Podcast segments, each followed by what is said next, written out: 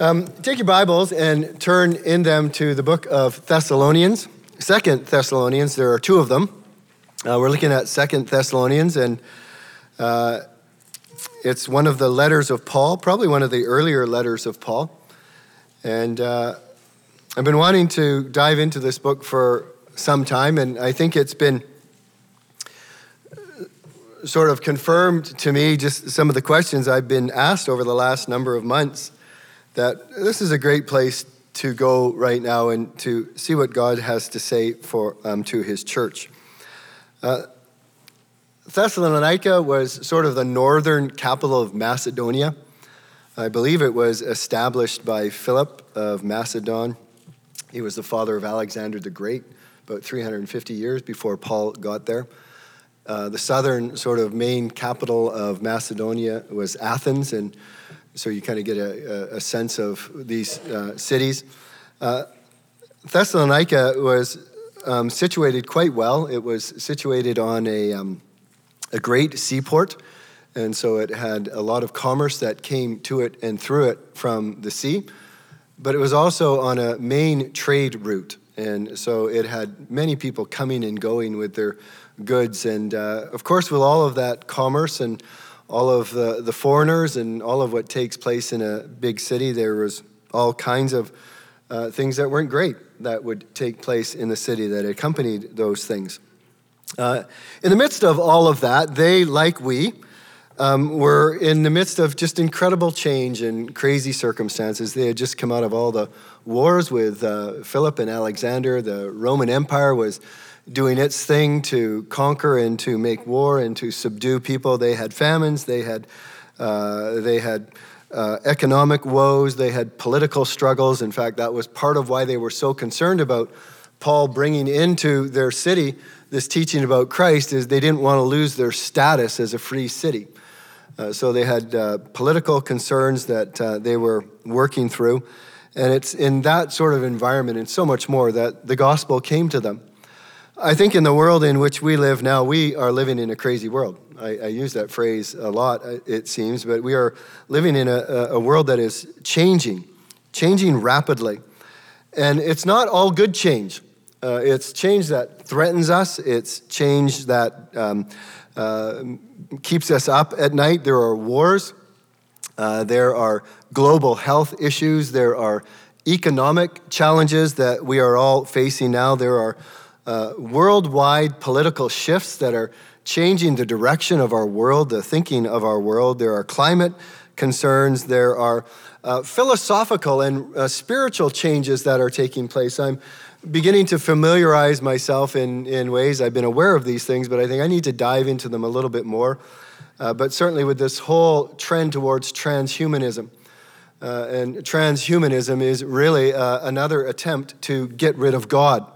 It's really taking science and applying it to evolution and determining that we can maybe reach immortality, that we can change genetic structures, that uh, we can become transhuman, so to speak. And so that is a, a, it's gaining momentum in the world in which we live. There certainly is this metaverse, which I'm beginning to learn a lot about, but which is a, an attempt to create another reality. And it is a reality, not like the physical reality that we live in, but it's another reality. It's a, it's a way that people interact. It's a way that people will connect. It's a way that they do this um, without physicality uh, but it has its own dangers, I believe. Um, uh, and then there's this whole move in our world to globalism, uh, a people of the globe, a global humanity who don't worship the creator, they worship creation. And we see this just spreading in the world in which we live. And all of these things come to bear on us as believers because all of these things are in opposition to the worship of God. They are in opposition to the word of God. They are in opposition to the testimony of Christ. And the people of Thessalonica were suffering terribly as they embraced Christ and rejected some of the worldly solutions to the things that they were going through. And so we read in the Bible that as we come into this, uh, these last days, which again are the days between the first coming of Christ and the second coming of Christ, as we move towards the end of this age, it will be an age of trouble. And it will be an age of affliction, and it will be an age in which the church comes under incredible attack, or by, by the church, I mean the people of God. I was reading through a few texts which I think many of you are familiar with, but it helps to read them so we hear them again. Um, first, in Daniel, there are a number of texts that uh, Daniel uh, that are contained in Daniel that describe uh, the world in and as it moves to the end, what it will look like. There was a fourth beast that came up as the, the Lord is describing uh, to Daniel the progression of the world. And he says, Then I desired to know the truth about the fourth beast, which was different from all the rest, exceedingly terrifying with its teeth of iron and claws of bronze, and which devoured and broke in pieces and stamped what was left with its feet. And about the ten horns that were on its head, and the other ten that came up before, which were which three of them fell off, the horn that had eyes and a mouth that spoke great things and that seemed greater than its companions. And as I looked, this horn made war with the saints and prevailed. And then you jump over to Revelation chapter 13. And there you read about the beast that comes from the sea and part of the reality that will be our reality. And we are living in this reality now. We just find it increasing in intensity. But John describes that this beast was given a mouth uttering haughty and blasphemous words and it was allowed to exercise authority for 42 months.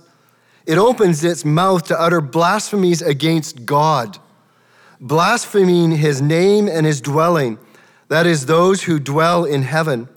And it was allowed to make war on the saints and to conquer them.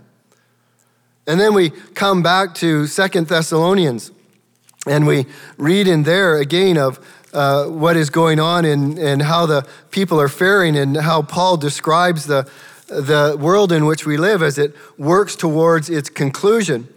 And there he describes the man of rebellion and, and the man of lawlessness that will be revealed, the son of destruction, who opposes and exalts himself against every so called God or object of worship, so that he takes his seat in the temple of God, proclaiming himself to be God.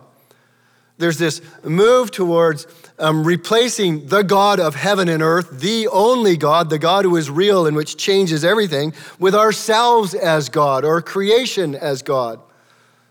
And in the midst of all of that, the God of heaven is blasphemed. Uh, I, I said this morning in the first service do you sometimes feel that you live in this context that is just anti God? That the language and the direction and the tone is and the activities of the world in which we live are just opposed to everything that God represents. We have to read, or don't have to, but you read the book of Revelation and you get a sense of what these end times will look like, what the last days contain. That, again, those days are from the coming of Christ to his return. In the book of Revelation, although it is filled with a lot of symbols and signs which are hard to understand in their details, there are a lot of things that you get the sense of, yeah, that's true, I get that, that's right, even though I, I don't understand it fully when I on first reading. But there is an incredible description of the world in which we live that's laid out for us in the book of Revelation. I was reading some of the words of Jesus uh, this past week in, in Matthew chapter 25, and he's talking to his disciples who come to him with a question. And their question is, I think, a question that many of us have been asking ourselves. Tell us when these things will be, and what will be the sign of your coming at the end of the age? Isn't that what we're asking? I think that's part of why I want to go into Second Thessalonians because I want an opportunity to talk about these things and to remind us what the Bible says. Because there are those that are coming us and saying, oh, that's a bunch of hooey. That will never happen. This is what it's going to look like. And we have to say, no, what does the Bible say? What, do, what does prophecy say? And so the disciples were concerned, even in their own time, what will the end of the age look like? And so Jesus says to them, See that no one leads you astray. That is worth stopping on for a, a, a, moment, even there. Do you know that there is so much in this world that is trying to lead you astray? Your children astray, your grandchildren astray, to move them away from the Word of God, to move them away from the path of righteousness, to move them away from their confidence in Jesus Christ. See that no one leads you astray. For many will come in my name, saying, I am the Christ and they will lead many astray. and you will hear of wars and rumors of wars. See that you are not alarmed. For this must take place, but the end is not yet. So some of these things are a reminder to us that, yeah, the end is coming, but it's not yet. And he goes on and he says, For nation will rise against nation and kingdom against kingdom, and there will be famines and earthquakes in various places. And these are but the beginning of birth pains. Then they will deliver you up to tribulation and put you to death, and you will be hated by nations for my name's sake. And then many will fall away and betray one another and hate one another. And many false prophets will arise and lead many astray. And because lawlessness will be increased. Do you get a sense that lawlessness is increasing in our world? You just look what's happening in the States right now with a decision that has come down from the Supreme Court. And the rhetoric is that it's saying we're not going to follow the law, we're not going to obey what the justices describe. But that's just the tip of the iceberg. Lawlessness is just growing in this world, it's growing in our hearts. And we have to be careful as people of God not to allow it to flourish there.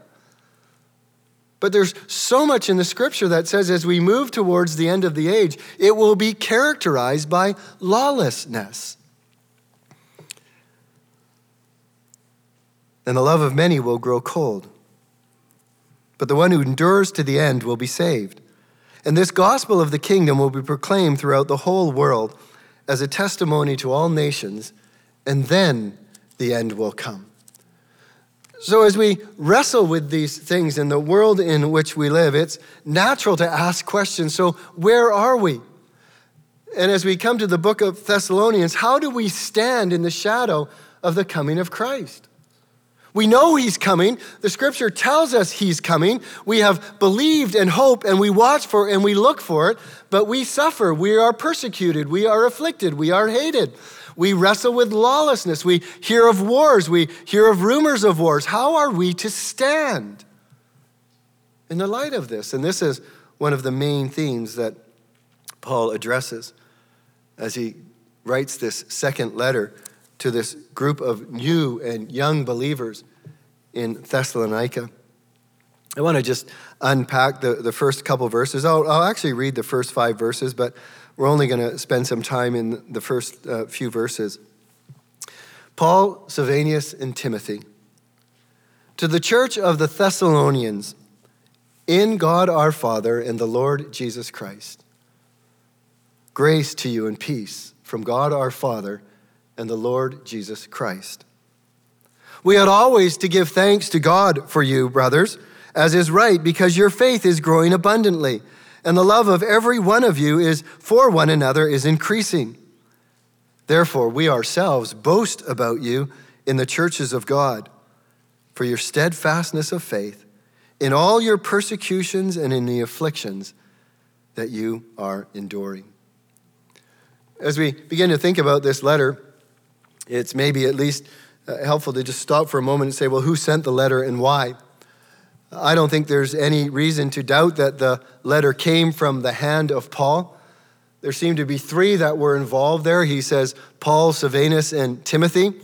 Uh, I think probably what that does is certainly helps the people of uh, the, this new church realize that Timothy had just left them and gone back to Paul with a report. And so he's just affirming, yeah, I got that report. And yes, we are in agreement in the things that I am writing for you. Paul was the primary author of the letter, but Silvanus and Timothy were part of the church when it was first birthed. They were part of the church. Uh, they loved it, they prayed for it, they were concerned about it. These three were traveling companions in a number of different circumstances, but they were certainly part of the beginning of this church. And you can read about that in Acts chapter 17. Silvanus is probably also Silas that we read a number of times in the book of Acts. He accompanied Paul and others on missionary journeys. He accompanied Barnabas on missionary journeys. He was actually called a, a prophet. Uh, he was a man committed to the work of the Lord, committed to the gospel, committed to its spread. And Timothy, we know also, was a young man who, uh, who, through his grandmother and his mother, was brought into a trust in Jesus and a commitment to the gospel. And Paul had picked him up as a traveling companion as well. And so the three of them were those that were sent by the Spirit of God and used by God to the establishment of this church in Thessalonica. As I was just reflecting on these three and what they did, I am so ha- happy and thankful that people are committed to go with the good news. How else will we hear? How else will we hear, hear unless somebody goes? How else will people be saved unless somebody preach to them? It's so critical that we understand this and have the same conviction in our own hearts and lives that it matters that when God gives us opportunities, we open our mouth. It matters that when God gives us resources, that we support our missionaries uh, around the world, not only those that we support through the church, but you might have your own that you think of and that you support both financially and prayer. Because people need to hear the gospel. It's through the gospel that they come to faith in Jesus Christ and an understanding of the Word of God. We heard from Brianna of her work in, in, in, in Kenya.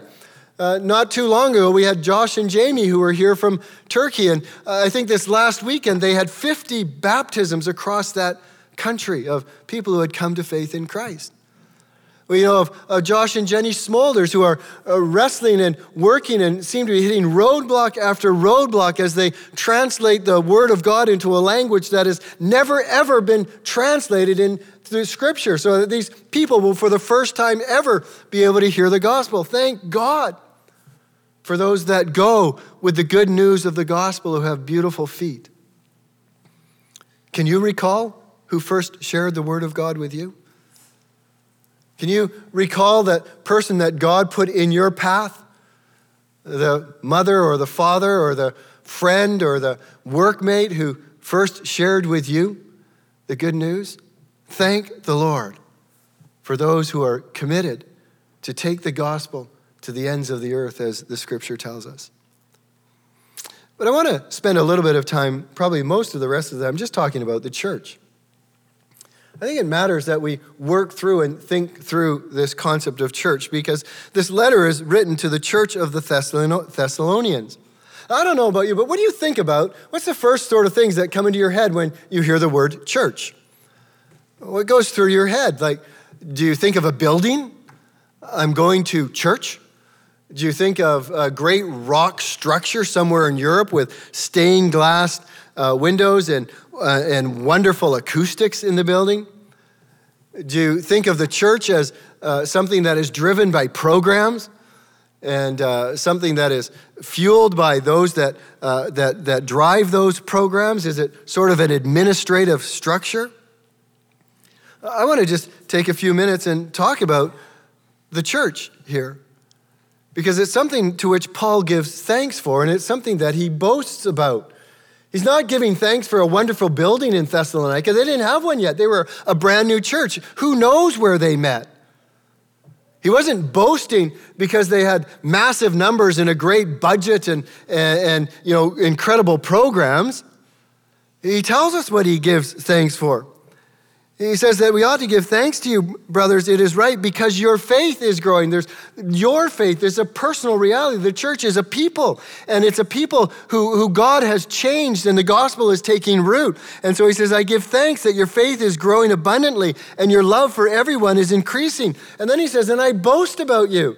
And again, when he's talking to the church in Corinth from where he wrote this, he's not saying, Brian, you ought to go to Thessalonica and see their building. It's just an amazing building. I don't know how they put it up so quickly. He says, No. Let me tell you about those people and how they're enduring affliction and how they're suffering and how they're being persecuted because of their commitment and their steadfastness to God. And so you begin to get the picture that the church is a people. It's a people that is gathered together. It's a people that has been called individually by God and then gathered to assemble as a group of people. It's not a building, it's not, it's not ministries, it's, it's not administration, it's not programs, it's a people, a gathered people. And we've been challenged by this the last couple years, haven't we? It's really put a strain on our ecclesiology, our understanding of what the church is, how the church gathers, how the church meets.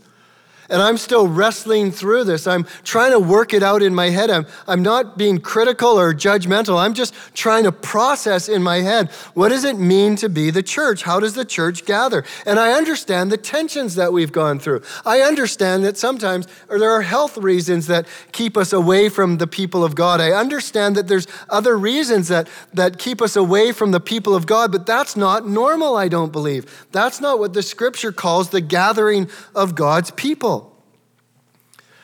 You know, there's these growing emphasis on alternative churches. I was listening to something the other day as I was driving about the challenge of the whole metaverse and, and people putting on, go- on goggles and experiencing a whole new reality. It's not just, uh, not just something little, it's a whole new reality. They immerse themselves into this reality as they sit in their living room chair or as they sit in their den in front of their computer. And is that an acceptable alternative for the church?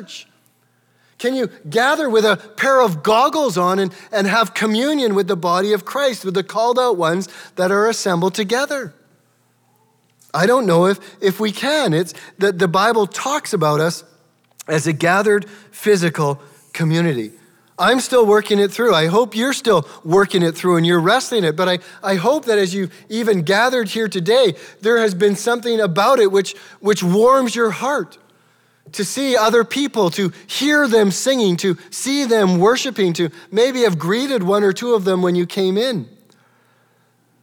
So, as we think about the church, one of the ways to think about it is how it relates to God and the Godhead. If you've been around um, Christian circles at all, you know that we talk about the Trinity that God is one, but He's revealed to us in three persons. He's one essence, but in three persons. So we talk about God the Father, God the Son, and God the Holy Spirit. One God, yet three persons.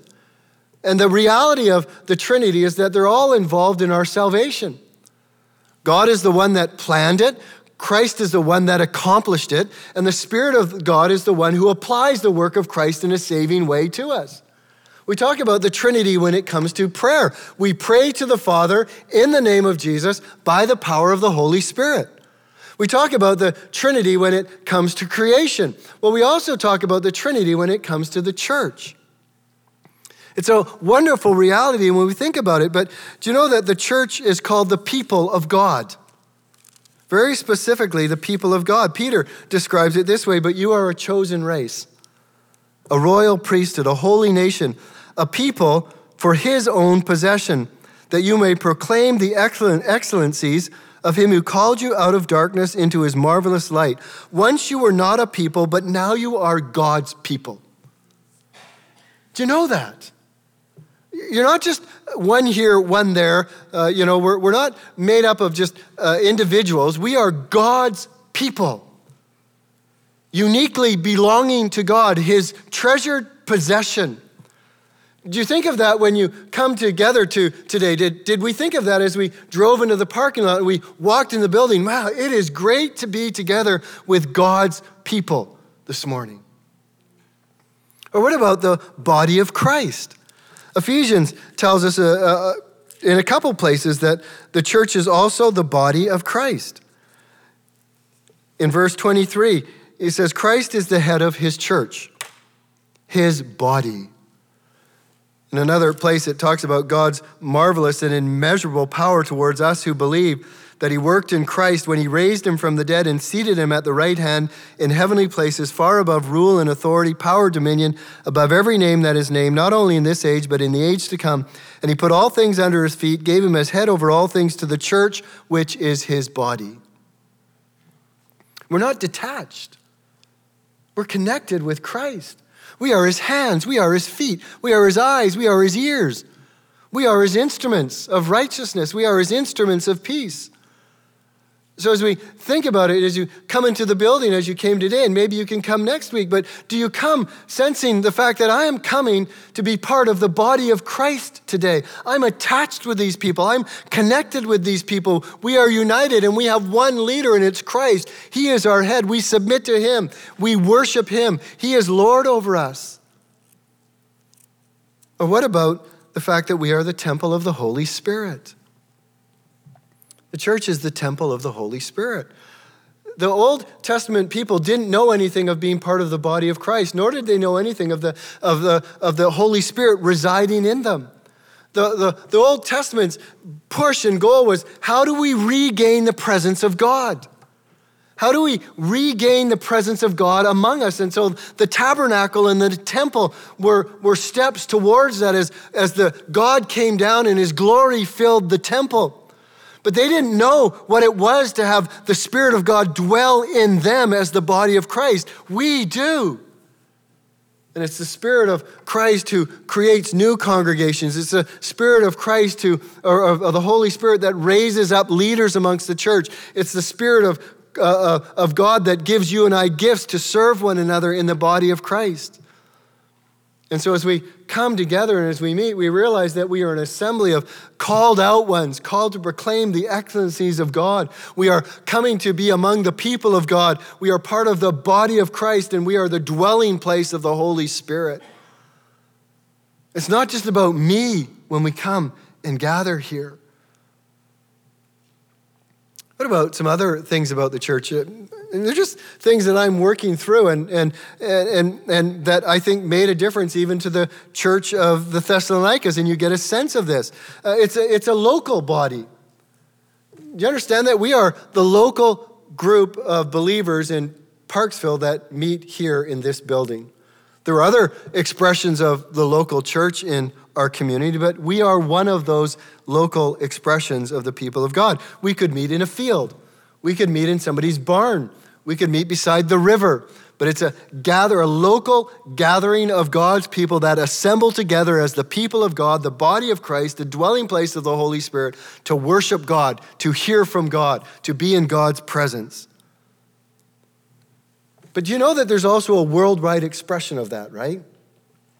That, that not only are there many uh, communities of God, uh, uh, churches, local churches on the island, there are local churches around the world. All of them expressions of the people of God.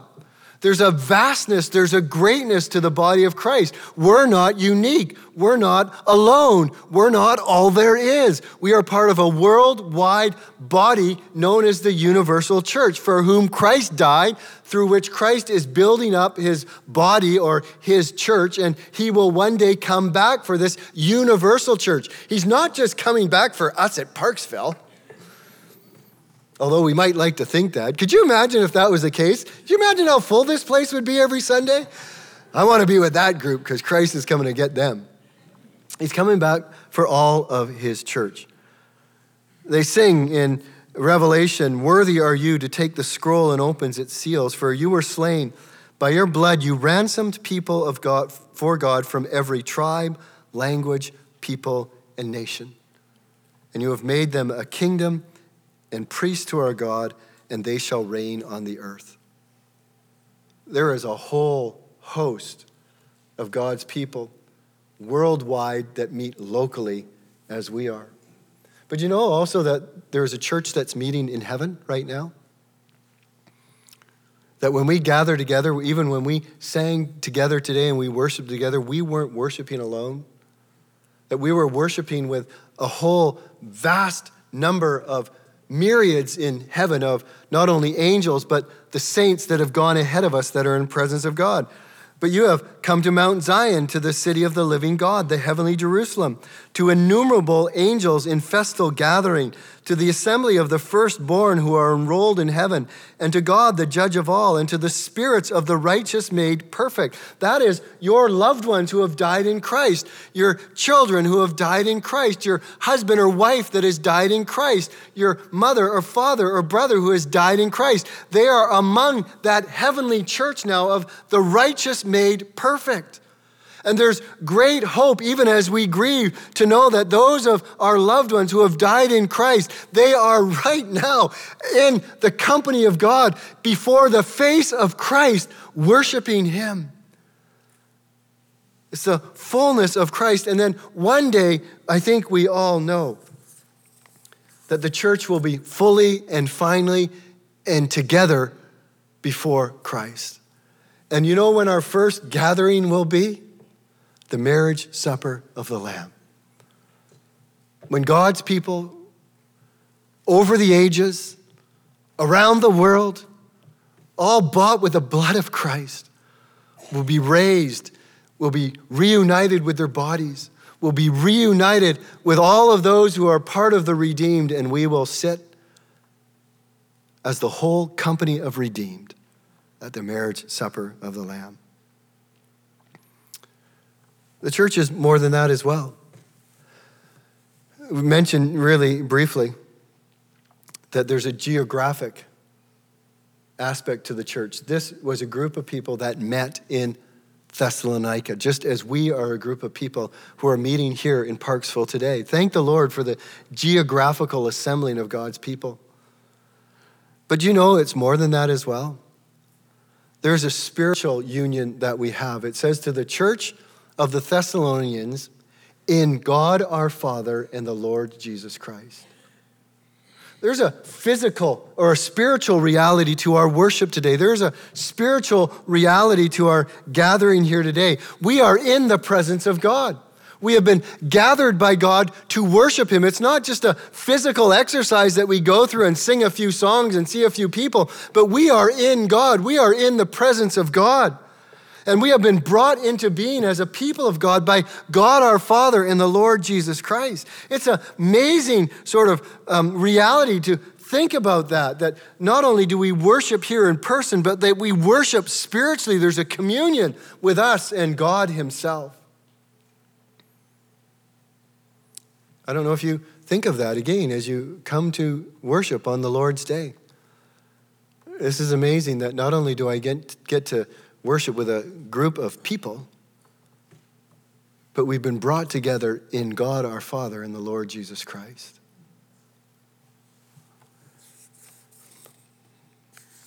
I want to just think a little bit about God our Father and the Lord Jesus Christ. I don't want to skip through these things too quickly.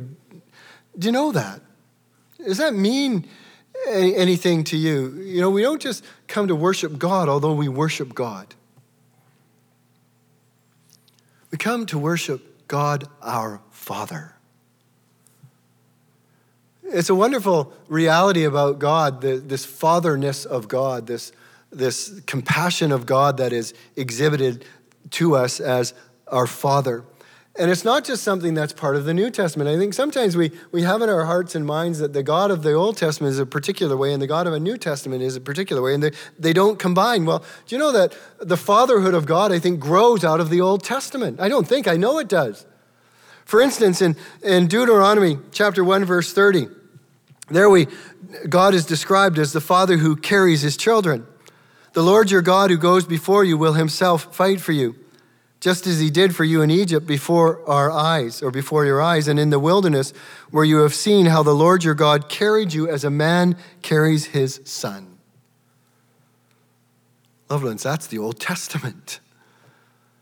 Isn't that a wonderful picture? I, I don't know how many times I have taken my boys and thrown them on my shoulder whether we're walking through a river or whether they're just exhausted and their little feet can't carry them anymore, or whether I just want to feel their arms wrapped around my forehead. Just a beautiful picture of father and son. Well, this is what God is saying is I carry you on my shoulders. As a father carries his son. That's the Old Testament. And then we read in Deuteronomy chapter 2, or Deuteronomy 8, he says, Remember the Lord your God, how he led you all the way in the desert these 40 years to humble you and to test you in order to know what was in your heart, whether or not you would keep his commands. He humbled you, causing you to hunger, and then fed you with manna, which neither you nor your fathers had known, to teach you that man doesn't live on bread alone, but by every word that comes from the mouth of the Lord. Your clothes did not wear out, your feet did not swell during these 40 years. Know then in your heart, I like that, know then in your heart that as a man disciplines his son, so the Lord your God disciplines you. We experience the fatherly love of God in his discipline of us. In fact, discipline is one of the ways we know we are loved. A father who disciplines their child loves their child. Psalm 103, verse 8 to 14 The Lord is compassionate and gracious, slow to anger, abounding in love. He will not always accuse, nor will he harbor his anger forever. He doesn't treat us as our sins deserve or repay us according to our iniquities.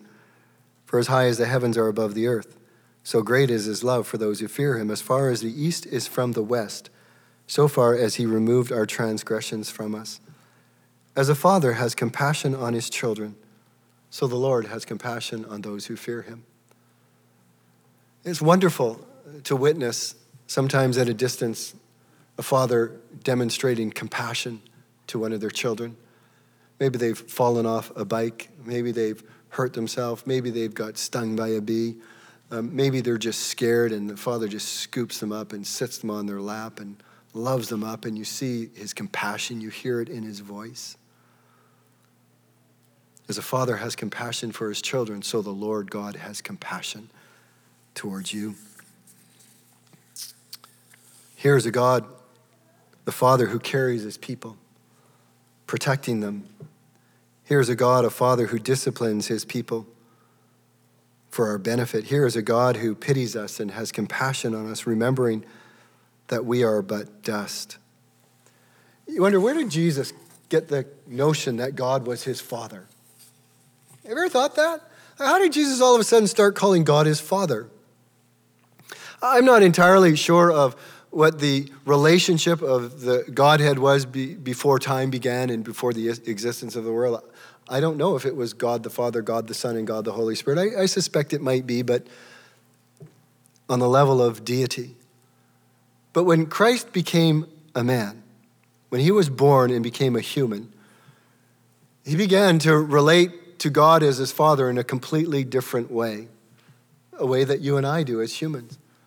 And I'm sure that that came from reading texts like this in the Old Testament.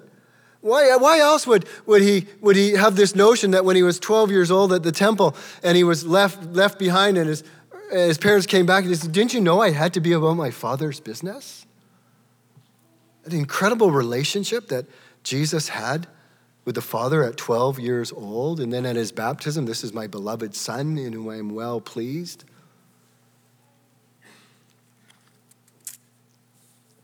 I think this notion of God our Father is beautiful because it portrays an intimacy.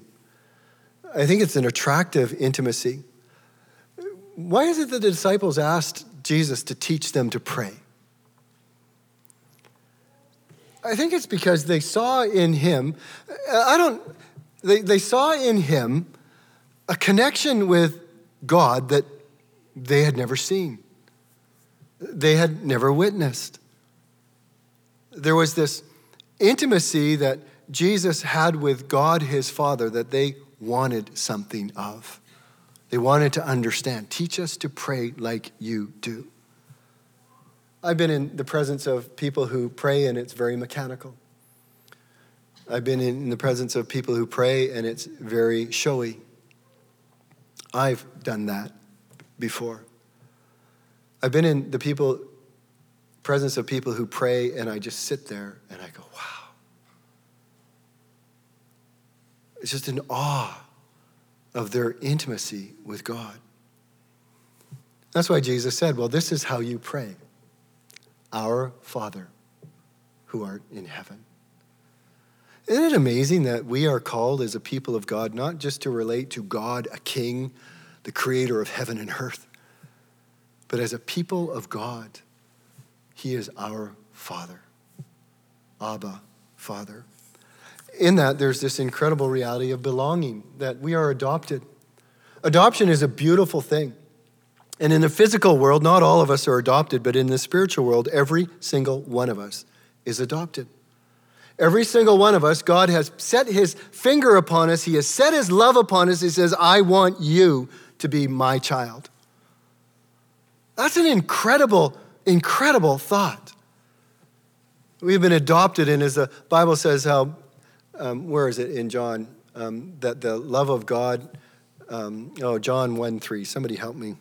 It'll come uh, at some point. It's a wonderful thing to be called children of God, sons and daughters of God.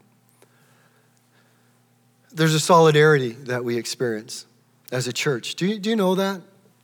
I, I look around here, and we're a really different bunch of people. And I'm glad we are a different bunch of people.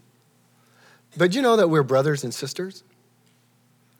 And as brothers and sisters, that ought to temper our relationships with one another. It ought to temper how we talk to one another. It ought to temper how we look to one another, look at one another, how we feel towards one another. We're not just a, a group of individuals that, that, that we can do without, um, or that we can do with some. We're brothers and sisters because we share a heavenly Father. He is our Father through adoption. And the second thing it notes, and I'll, I'll, I'll, really end here, and I won't say much about it, but he says, Our Lord Jesus Christ. This world is full of lawlessness. We all want to be a law unto ourselves, but when you become a Christian, you don't just get a ticket into heaven. It's not like you're, you're, you're you get sort of um, uh, salvation insurance or fire insurance, as some people want to say. What you, what you do when you become a Christian is you have now a Lord over you a beautiful Lord, but one who you submit to, one who you obey, one who you follow, one who you are committed to die for. Um, where he leads, you will go. We become his disciples, we become his followers. There is no other way. So, as a people of God, we are characterized by this belonging to God, and we are characterized by a submission to the Lord Jesus Christ. The wonderful blessings that flow from that peace and grace. I'll let you work those through on your own today. I think as we work through this, though, as we come into the days in which we live, and we are in them, and they're, they're, they're tumultuous, and there is lawlessness, and there are wars and rumors away, how do we stand? We stand because we are part of the redeemed. We stand because we have a Father in heaven who loves us. We stand because we have a Lord in heaven, Jesus Christ, who died for us and will guide us and direct us we can be secure and safe and stand in the people of God, the church of God. May God help us as we face these days in which we live to stand in the shadow of the Lord's coming as a redeemed people of God. Father, we thank you for your word today. I pray that you'll help us to understand this incredible privilege that we have of being in God the Father and the Lord Jesus Christ. We may be made up of a diverse people, but we belong to the same family. Thank you, Father, that you are the Father of us all. Behold, what manner of love you have shown to us that we should be called your children. It's unexplainable, but we are. So help us, Father, as we face this week, whatever it might hold for us, to know that we can stand because we are your children. Chosen by you, you will never let us go. We pray this in Jesus' name. Amen.